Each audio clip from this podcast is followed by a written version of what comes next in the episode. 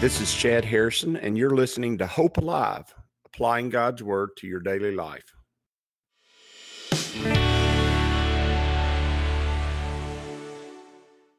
Hi, this is Chad Harrison, and I am the teaching pastor of Lake Community Church and have been serving as a pastor for 25 years. I'm also a practicing attorney. This podcast is designed to help you study God's Word and find God's will for your life.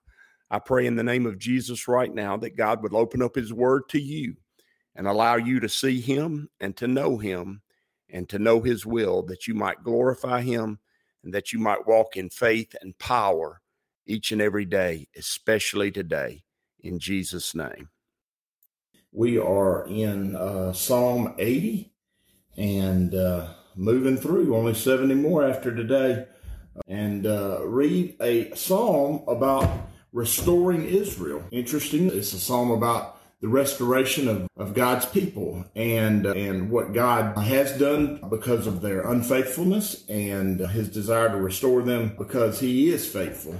And this is a psalm this is a psalm to God. In fact, it starts directly off, directly that way. He says, "Give ear, O shepherd of Israel." What he said, he, he wants God to hear us and and he wants God to uh, know our heart in this matter.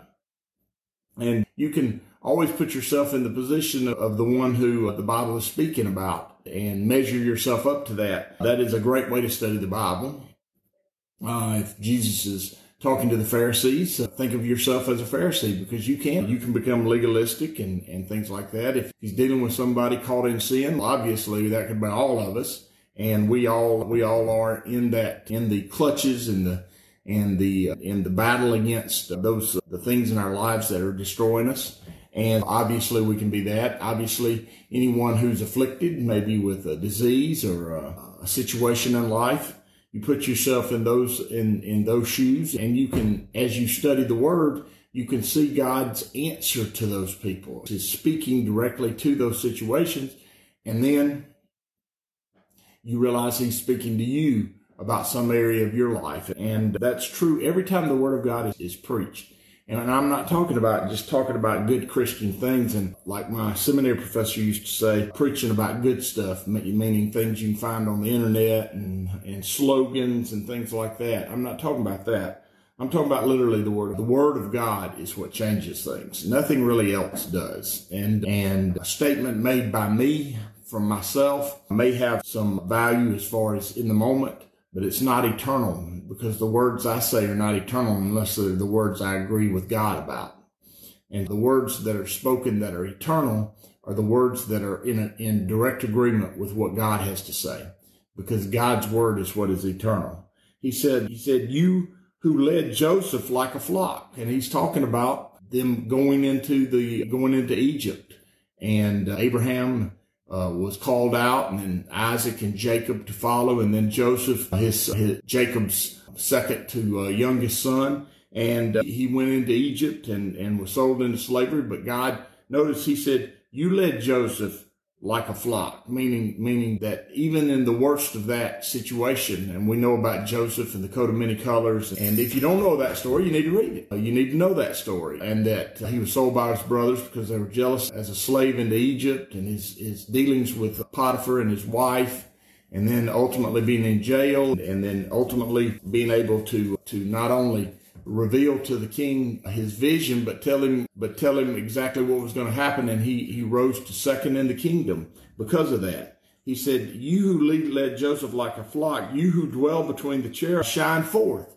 What he's saying is you who are at the mercy seat. That's, that's the place where the Ark of the Covenant is and where the cherubim uh, sit and where the altar of God is. That is the, the place where God sits. And even in heaven, he, he, he, he is seated, surrounded by cherubim. And you can see that even in the Revelation. The throne of God is surrounded on four sides by four great cherubs. And so he's calling out to God in his position as king of the universe and his position as, as our, our God that we go speak to. Before Ephraim, Benjamin, and Manasseh, stir up your strength. What he's asking is, Lord, we're asking for you to, to be, show us your strength in, in front of us. Do it right there in the midst of us. And if you understand the position of those tribes, that's right in the center of Israel. He says, I want you to stir up yourself and your strength right in the middle of us. What a great prayer that is, actually. And even though the people have been, they've been, the best you can say is they've been unfaithful. The worst you can say is they've been outright rebellious. And I can say that today in, in, in uh, my heart, I have been unfaithful and rebellious. And I'm sure you can too. And I'm quite sure you can see that the church has been that, that the church in America has been in many ways unfaithful and in, in some ways outright rebellious against God and his word and have rejected his word and rejected his truth. And, and that can be easily seen. But the desire for God to stir up his strength in the midst of us still remains. It's still there and it can be seen. I think it was seen in a powerful way Sunday morning during the altar call. There is a desire among God's people to see a powerful movement of his hand among us. And, and that is a good thing. And uh, that is a thing that is being ignited by the Holy Spirit and not by humans because uh, humans don't naturally rise up and beg God for his movement and his work in their lives. God initiates that and then we acquiesce and assent to it and, and, and ask him to do it. And so here he says, and come and save us. He's saying, we, we need you in the middle of this. And uh, when God's people wander away, he goes and finds them and he brings them back and he restores them. And there needs to be a time of restoration. And the restoration doesn't need to be of the things that we want to be like it used to be here in America. The restoration needs to be an, an internal restoration, a, a, spiritual revival that needs to take place. And, uh, and it can't take place amongst the lost. It's not going to take place among the godless. We can't say, uh, to the people who are running the streets to turn toward God, they're godless. They're anarchists. They're Marxists. They're, they're not going to do that. They, they abhor God. They reject. The revival has to take place among us. And we are the strongest and we are the most. And, and it doesn't matter what color you are. If you have a relationship with uh, Jesus Christ, you're part of a family. And, and we are. And it's a strong family.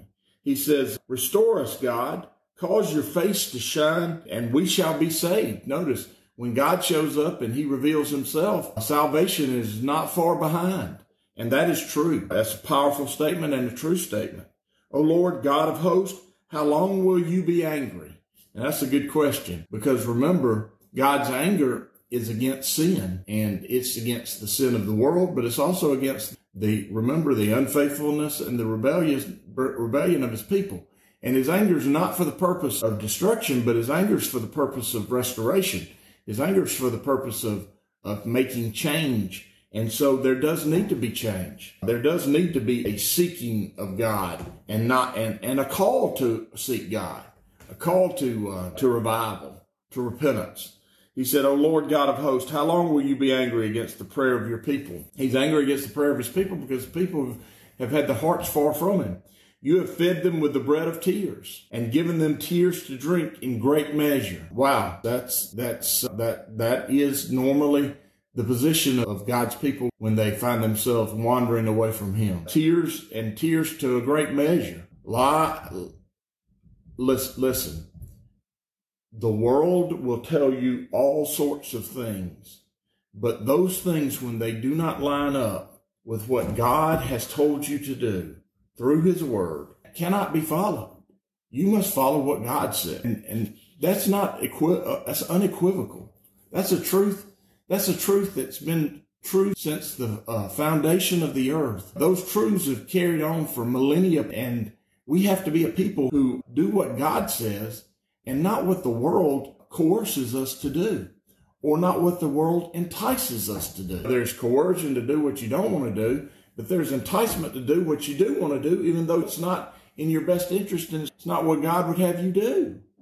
He says, you have made us a strife to our neighbors and our enemies laugh among themselves. That's what happens when you, when you do what, what you shouldn't. He says, restore us, O God of hosts, because your cause your face to shine and we will be saved. He says it again. Notice that the issue is that, that we're full of tears and, and our enemies are laughing at us because we have not, we've not placed God in the center of our lives. So his, his power and his strength is not in there. He says, you have brought a vine out of Egypt. And, and he's talking, he's going back to that very beginning. You led your flock into Egypt through Joseph and you brought the vine, the olive tree, the, you brought the, the grapevine out of Egypt. And he says, you brought your best, your goodness, your chosen people out of Egypt. You cast out the nations and planted it. Notice he removed all the, all the things that uh, would cause distraction, all the things that would choke out the, the strength of that vine. And that's what he did when you planted, he planted you individually into his kingdom also. That's when it, what he did when he grafted you into the vine also. And you are, you grafted in and and and you've been planted in God's kingdom. And he cleared out the he cleared out the the weeds and he, he removed all the impediments to your growth and he, he made the soil good and solid. And that's what he did when he planted Israel in in in in the promised land. And that's what he did also. You're the one who has allowed uh, the weeds back into your life. You're the one who has brought in rocks that are not the rocks of our salvation, that are not, that is not the rock of our strength who is God. You brought in other idols to, to amuse you and to, and to, for your own enjoyment. And those idols for, of your own desires are, are choking off the good resources of God and the weeds of this world and, and its desires and the people of this world are choking out the strength that is in you. You did that. He didn't do that. You prepare room for it and caused it to keep root and, and it filled the land. Notice when God plants you in the right place and it's in, and it's in good soil, you don't only grow, but you fill the whole land. You prosper it. He says, and the hills were covered with its shadows, with its shadow, and the mighty cedars with its boughs, meaning we grew up higher than the mountains and higher than the trees that we, when God moves, he moves us to powerful places and high places. He says, the, he says, she sent out her boughs to the sea and her branches to the river. Notice it went from the river on the east all the way to the ocean in the west. And, those are pictures, obviously, of being a, a, blessing to the Gentiles, to the sea, and rooting into the river, to the flowing waters of the Holy Spirit. He says, why have you broken down your hedges so that all who pass by may, so that all who pass by, by the way, pluck her fruit? Notice, God put hedges of protection around us. We're the ones who remove those hedges of protection. And the hedges of protection that God has put around us are his truth. Okay. His word. And th- there, there's no way to get around it. We have removed those hedges of protection. We have moved those, removed those truths and we have uh, set them aside and not walked in them. The boar out of the woods uproots it. And, and the boar is a picture, obviously, of an unclean animal, but it, but it's wild in nature. It's not one that's domesticated.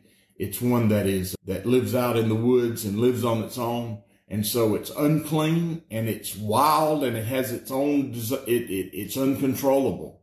And that's true of the wild boar. The, the boar has really uh, taken root in, especially in South Alabama.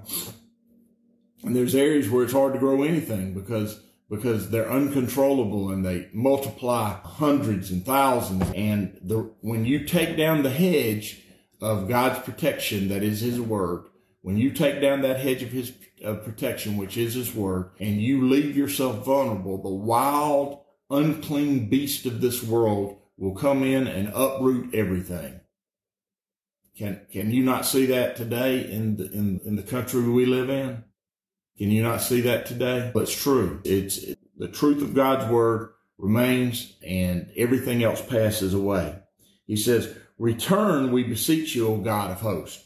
He's, he's again asking, come, like he said earlier, come in right in the middle of us and, and show your strength. And then he's beseeching, he's begging God of hosts, look down from heaven and see and visit the vine. He's saying, he said, says, it's a, it's a direct prayer. Look down and visit us, be with us. And I, I really believe that, that we're starting to see, see some of that, especially revival where we're at and and I'm I'm looking for I'm looking for for it to be better and more and greater as the months and years to come happen. He says, and the vineyard which your right hand has planted, and the branch that you made strong for yourself. Notice he's calling him to come back because we're the ones that are part of his plan. We're the ones that glorify him. We're the ones who he set up to show his mercy and his grace and his power. He says, it is burned with fire and it is cut down. They perish at the rebuke of your countenance. Notice, notice, he says, when you show up, you destroy the evil that is in us and, and you burn out the, those things that are not of you. And we need that. We do. We need that. He said, let your hand be upon the man of your right hand, upon the son of man whom you made strong for yourself. And this is actually a prophecy of Jesus. He's prophet, he's being prophetic about his son, the son of man, but it generally speaks of all of us because we are the son of men, but we come from the line of Adam. But it also is God's right hand moving through Jesus. And really that's the, that's the catalyst for uh, all the work of God is the finished work of Jesus Christ, which he imputes to us, which he empowers through us, and which he pushes us to do the work of his will from that. He says, revive us and we will call upon your name. He says, then we will not turn back from you. Revive us and we will call upon your name. And, and boy, what a great, uh, a desire that is to say to God. revive means that to not bring new life. Revive means to give us more strength, to give us, to bring us to the place where you originally meant for us to be in full power and full strength. He says, revive us and we will call upon your name. Restore us, O Lord God of hosts. Cause your face to shine. And that's the third time he said that, to make your face shining.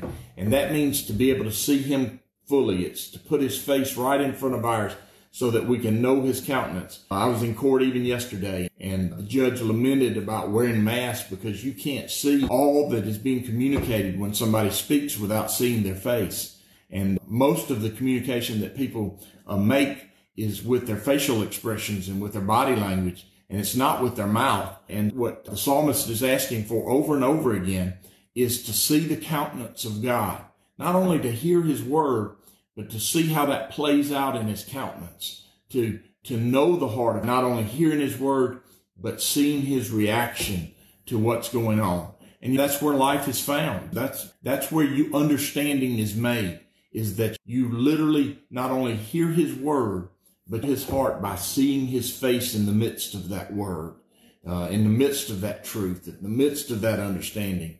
You, you see the resolute nature of who God is and the purposes of God and the eternality of his work that doesn't end and is, is outside of time. All time is present with God. And so it also is true with, with when I see his face and, and the psalmist is for the third time asking God to show his countenance I not only want to hear your word, but I want to see your heart in the midst of that word. I want to know the full nature and the full measure of who you are, God.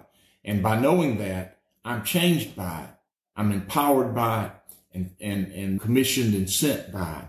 He says, he says, cause your face to shine and we will be saved. And salvation only comes from Him. The work of salvation only comes from God. It doesn't come from uh, human plans. It doesn't come from human uh, design. It comes from human. It comes from God's word and His countenance and His face bearing down upon us, so that we see Him in, a, in His fullness.